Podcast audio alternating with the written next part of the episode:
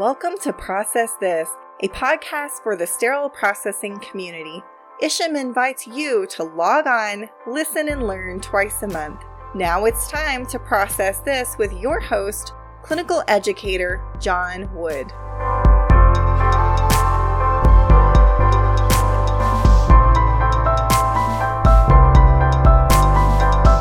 Welcome, Isham Nation, to the Process This podcast. This is episode number 30. Well, Happy New Year, everyone. I hope you had a wonderful holiday. Thanks for tuning into the show. Today on the show, we have the segment Mailbox Mania, and then our guest speaker, Brian Reynolds, who is the Isham president, helping us bring in the new year. It's a great show, so let's get started with Mailbox Mania.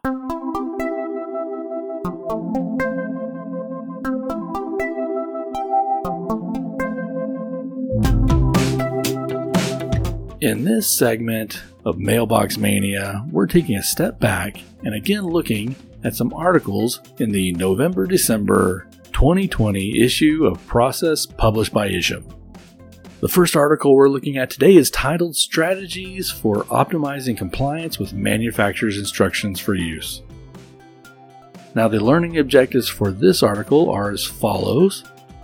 Uh, one, discuss the importance of following manufacturer's instructions for use explore methods to help ensure compliance with instructions for use, and then last, review how leveraging technology can ensure compliance with those IFUs. So the article reads When surveyors visit sterile processing departments, they inspect the process to ensure team members are following manufacturer's instruction for use, the IFUs. Often, when team members are decontaminating instruments, the surveyor will quiz the technician on their knowledge. Sterile processing leaders have trained their staff to go online and pull up the IFUs to show surveyors and to demonstrate compliance with the IFUs. Decontamination and assembly area walls are often covered in posters and signage that outline steps for difficult to process instruments. Technicians may ask, why is so much focus and attention placed on IFUs, and why do they matter? Well, sterile processing professionals should ensure that the IFUs are being consistently followed every day, and not just on those rare occasions when a surveyor is in the building. This lesson is going to address how IFUs can be operationalized in sterile processing to ensure instruments are processed safely and promptly to ensure clean, functioning instruments for every patient. Now, the article goes on to discuss uh, the learning objectives at this point. Um, what I found interesting in Objective 2, there is a list of some interesting questions you can ask uh, when performing a self audit in your department. For example, do you typically perform all the steps listed? Do you time your soak, brushing, flushing, sonication steps as required by most manufacturers? Are your decontamination chemicals approved by the device manufacturer? Does your washer parameters match those listed in that IFU document? Are your instruments lubricated with a proper lubricant or not lubricated at all? Are the inspection steps completed in the assembly area including insulation testing or other inspection steps defined by that manufacturer? Do all the instruments in your tray have the same cleaning steps and sterilization processes? Does your sterilization parameters meet the requirements from the device manufacturer? And last, does the device manufacturer limit the number of uses or reprocessing cycles? If so, are you tracking the utilization? So, this is a good article. I suggest that you look into the process publication and finish exploring this article because let's face it, IFUs are not going anywhere, and the more we know is the more we grow. The next article we're going to look at today is titled Implementing Insulation Testing Creating a Success Story. Now, this article reads there are over 2.3 million laparoscopic surgeries performed yearly in the United States. Sterile processing professionals have heard countless times of the necessity for laparoscopic insulation testing. Yet, stray burn incidents result in 6.5 injuries for every 10,000 cases. The number of preventable monopolar laparoscopic deaths hover right around 410 per year. Sterile processing technicians must also be aware that insulated instruments are found in many non laparoscopic instrument sets, and some of those sets include general sets, neurosurgical sets, GYN sets, ENT sets, and we're really looking at bipolar forceps, and you may find insulated uh, scissors in those sets. The AORN guidelines for electrosurgical safety recommends visually inspecting electrosurgical surgical instrumentation for damage such as insulation breakage before and after use, and if reusable, during the reprocessing process. Using an active electrode insulation integrity tester while preparing electrosurgical insulated instruments is also recommended. We are all too aware with the risk and the detriments its absence brings to our patients, yet the compliance and the consistency of such as a vital practice is still an issue. Now, why is this? It's time that we take the conversation to the next level, an actionable level. We must begin to discuss how to implement electrosurgical device ESU insulation testing in our facilities, and especially if a facility has never performed testing before, then they need a template and a list of obstacles to consider in an implementation plan, which can be critical to the success. When sterile processing professionals work together to make an actionable plan, the compliance of the process will be consistent. There are many factors to insulation failure that sterile processing professionals can't help, but with safety related issues presenting as they are now, there must be a way to implement electrosurgical instrumentation insulation testing successfully. This article goes on to talk about some things that you can do, for example, gathering your interdisciplinary team, working with your perioperative partners. Next, have a plan for audits of instrumentation and testing. Make sure you have sufficient inventory to replace damaged instruments. Get your staff on board and ready to go with the process. And proactively be prepared to address issues. So, good article and an extremely important topic laparoscopic testing. All right, the last article that we are going to look at today is in the featured article section Hot Topic. Right, and this article is titled Lighten the Heavy Burden of Loaned Instruments, and that's by our own uh, Julie Williamson.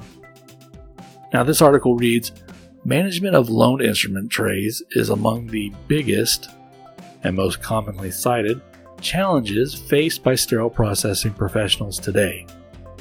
It is also one that is becoming increasingly problematic given the rise of procedural volumes for certain procedures. And we're really talking about orthopedic, uh, spinal, and some endoscopy that often equate to high volumes of loan instruments making their way into the facility and into the hands of those sterile processing folks. Compounding the problem further is the fact that loan devices are often quite complicated and sophisticated and require adequate resources in order to process them effectively, safely, and consistently.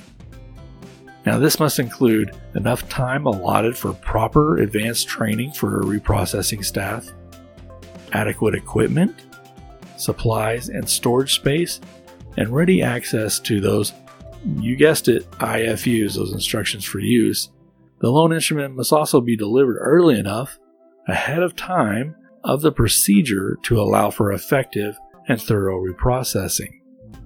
So, a well developed policy for managing loan instruments during every step of the cycle is essential, as is ensuring all parties, including vendors, those distributors, and those in sterile processing, the operating room, purchasing and materials, and infection prevention, are communicating as well as working to ensure policy compliance and accountability.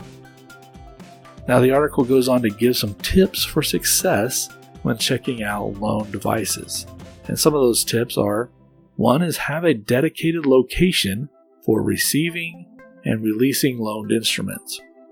Another is have dedicated staff members on the appropriate shifts who are well versed on loan instrument policy and trained to manage the receipt and the release of loan instruments effectively and consistently. The article also goes on to talk about the set weight challenges of loaned instruments, getting those pesky IFUs from the vendors, and then also vendor education, the inventory process when again you receive it and when you release it, and then last, establishing an enforcement plan. So, to learn more about an effective loan instrument plan and to check out those IFUs, you know, look at this uh, process publication by Isham. It's a great issue. It's jam packed full of education, things that you can apply in your facility. Well, that's going to do it for today. Tune into the next episode to see what's in my mailbox on Mailbox Mania.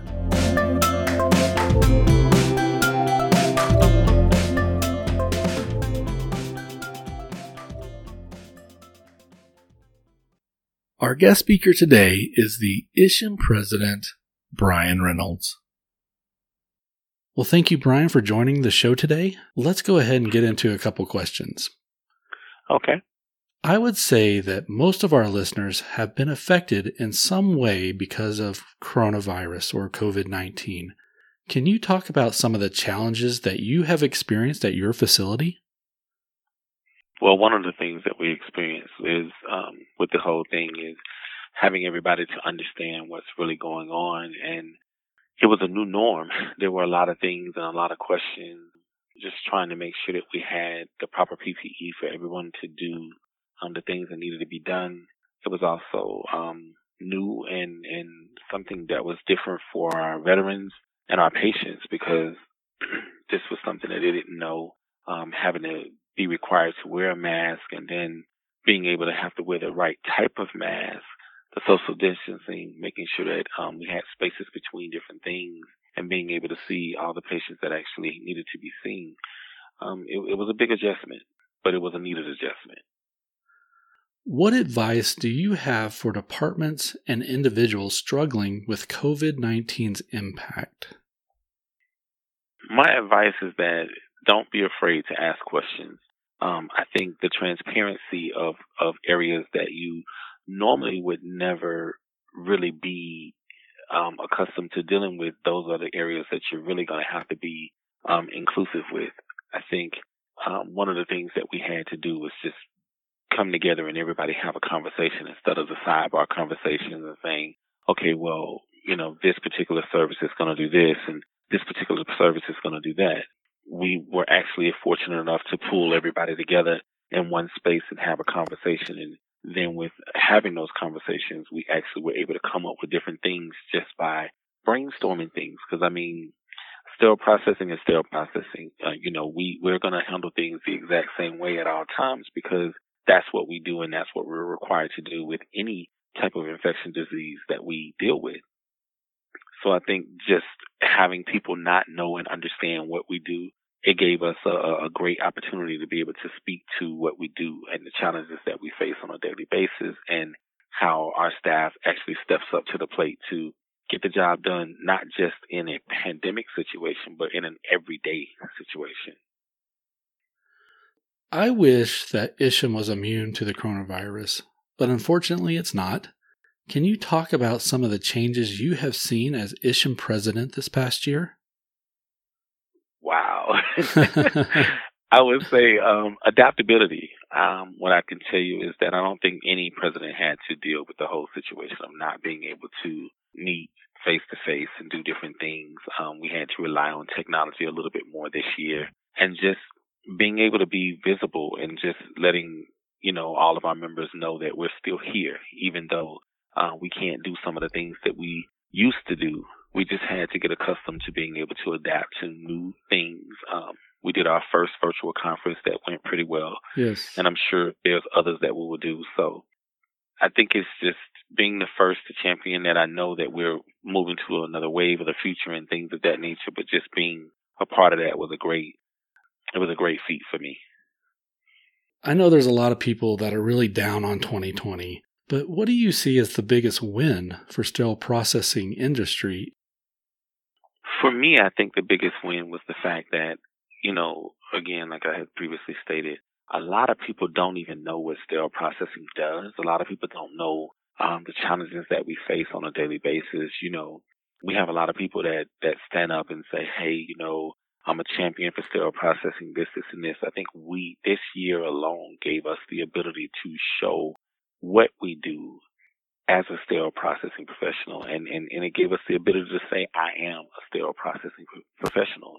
there were things and challenges that we had to face and, and there were some things that we were championed to do that we normally wouldn't do. And in certain situations, we had to stand our ground and say, Hey, you know, I understand that we have to make changes and adjustments to deal with the things that needs to be done, but this is a little bit out of line. We can't do this because this is the reason why. And you have to stand on those principles. And I think, you know, a lot of people are like, Oh, you know, what's the reason for certification? Certification for me is the fact that it gives me the ability for the person to know that I'm a professional in what I do.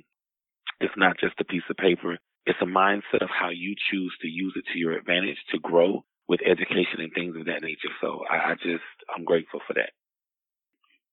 What are some challenges that you see for 2021? The not knowing or the just, just, you know, you really don't, don't know how all of this is going to pan out. Mm-hmm. Um, prayerfully, we just we we all pray that it's going to work out to our benefit and and and that things are going to be okay. But you have to prepare for the unknown, and you know, a lot of people feel like, oh, you know, because it didn't happen to me, or oh, you know, I don't went through this and I, I, I took this challenge or I took this step and nothing happened. So I'm gonna take it a little bit further and I'm gonna take it a little bit further. Thing is, I had a conversation with one of my counterparts um, last night, and we were talking about that. And you know, the person was like, well, you know, I didn't think that it was going to be that bad. So because I took some chances and then I went out and nothing happened. So I went a little bit further and nothing happened. And I went a little bit further and nothing happened. And then finally I said, okay, well, I'm going to take a trip. And they took the trip. And then when they came back, they had a 105 fever. Oh, no. And like I explained to them, I said, you know, you got to think about it. Yeah, we feel like, oh, well, if I take this chance, then maybe it won't happen to me mm-hmm. until it actually happens to someone close to you or to your family members. You really don't think that it's it, it's prevalent or that it's real or that it's there. You know, I I had it hit personally home. I lost four family members to this, and, and oh, trust. Man.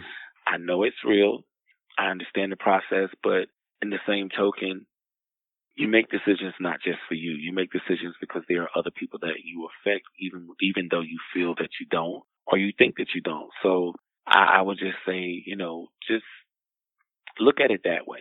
You know, it's this old adage that says, "Am I my brother's keeper?" You are. Yeah, we we're definitely sorry for your loss, and you're you're right. This this is a this is a real thing. You know, coronavirus is real, and and it, and it doesn't discriminate. Anybody can get this. I agree. And you know, you have a lot of people that say, "Oh, I had it and I bounced back." you don't know what the end result is and you don't know what it's done to your system because a lot of people feel like, oh, well, I feel good today. But you never went to check to see if it put any strain on your lungs or anything of that nature. So I, I would just say, you know, take the time to make sure that you're okay. Don't just assume that because you're still on this side that nothing's going to happen and, oh, it's okay. Absolutely.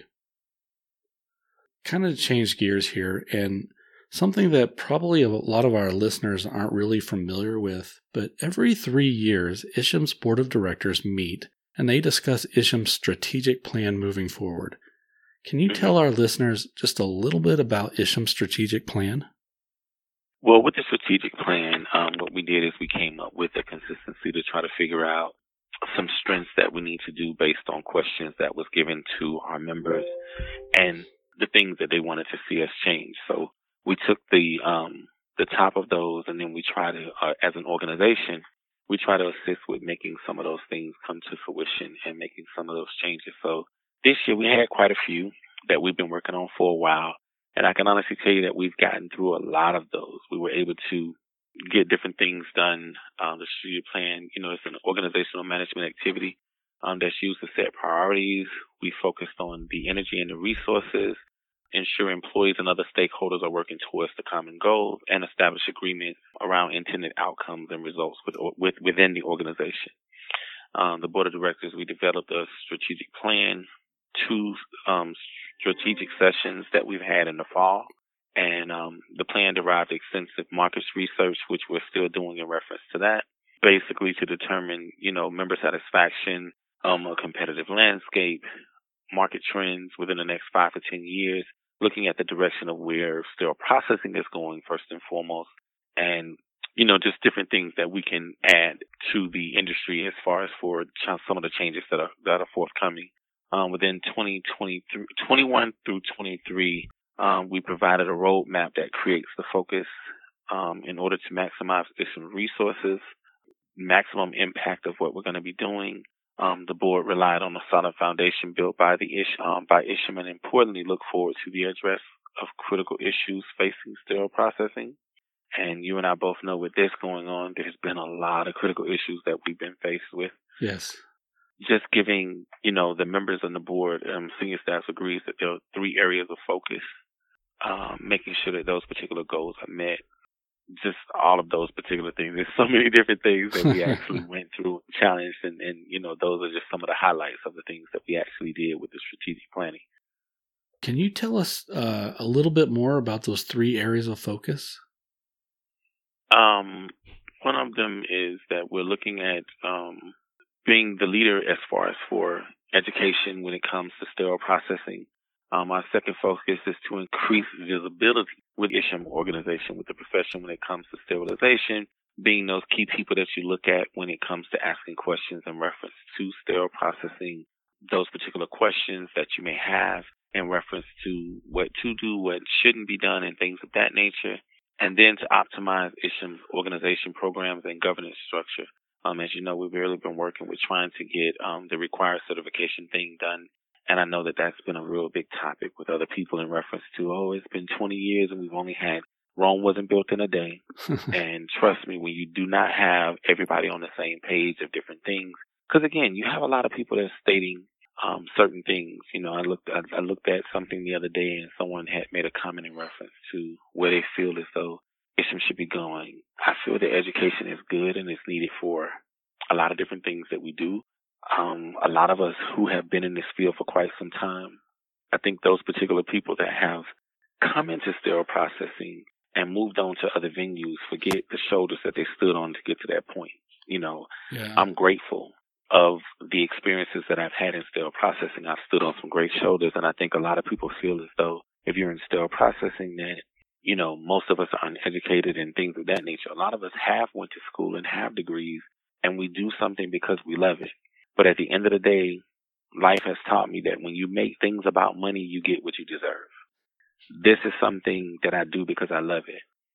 It may be mundane to some people, but I love what I do because at the end of the day, I've had family members that have come into a facility, had surgeries, and went home and they're living a very valiant life.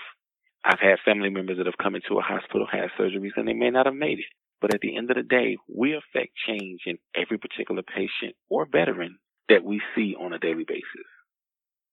One of the biggest events that Isham does is the annual Isham Conference and Expo.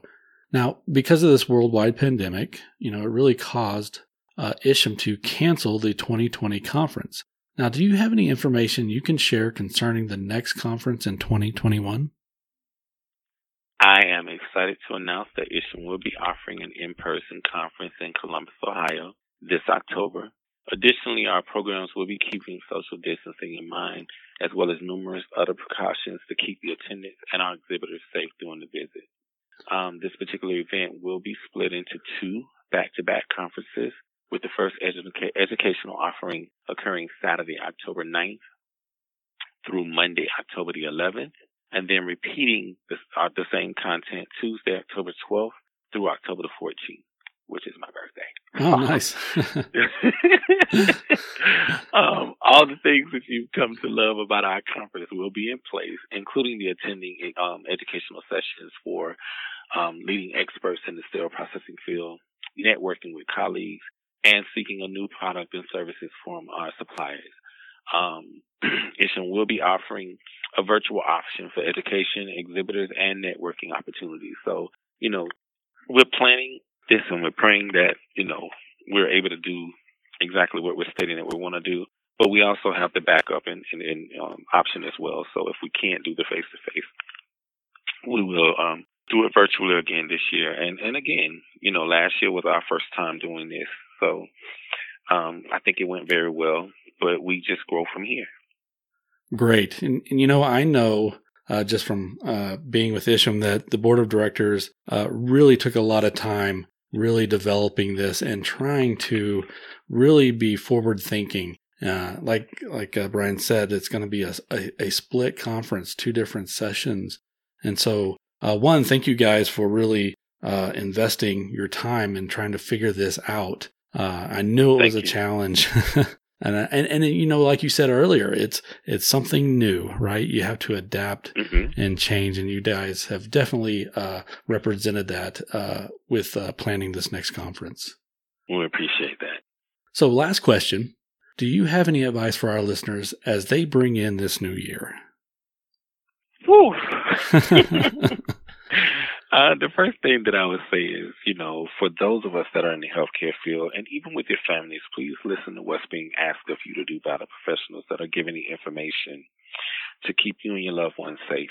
I mean, um, there's a lot of misconceptions and a lot of things that are being disseminated that may or may not be true. Don't lose sight of the fact that, you know, whatever decision that you make, that decision is going to not just affect you, but it affects your family members, and, you know, for those of us that actually go to work every single day, we spend more time with those particular individuals than we do with our actual family. Mm. So it, it affects your family regardless, whether it be your work family or your home family. So just number one, stay safe during this holiday season. You know, um, make sound decisions and make the decision that's going to be best for you not to number one impede yourself, but also to not impede your fellow coworkers or your fellow man. Brian, thank you for your time. It is always a pleasure to have you on the show. Thank you. I appreciate it as well.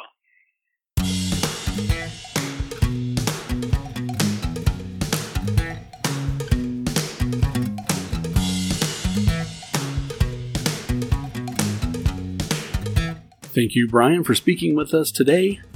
Isham Nation, episode 30 is in the books. Thanks for listening to the show. To receive the CE for this episode, simply click on the link in the episode notes, fill out the required information, and select the code Electrosurgical. Again, the code for this episode is Electrosurgical. Remember, keep an ear out for the next episode, always on the 1st and 15th of every month. Each episode's on demand, so when you're ready for us, we'll be there for you. As always, stay classy, Isham Nation, and we'll see you next time.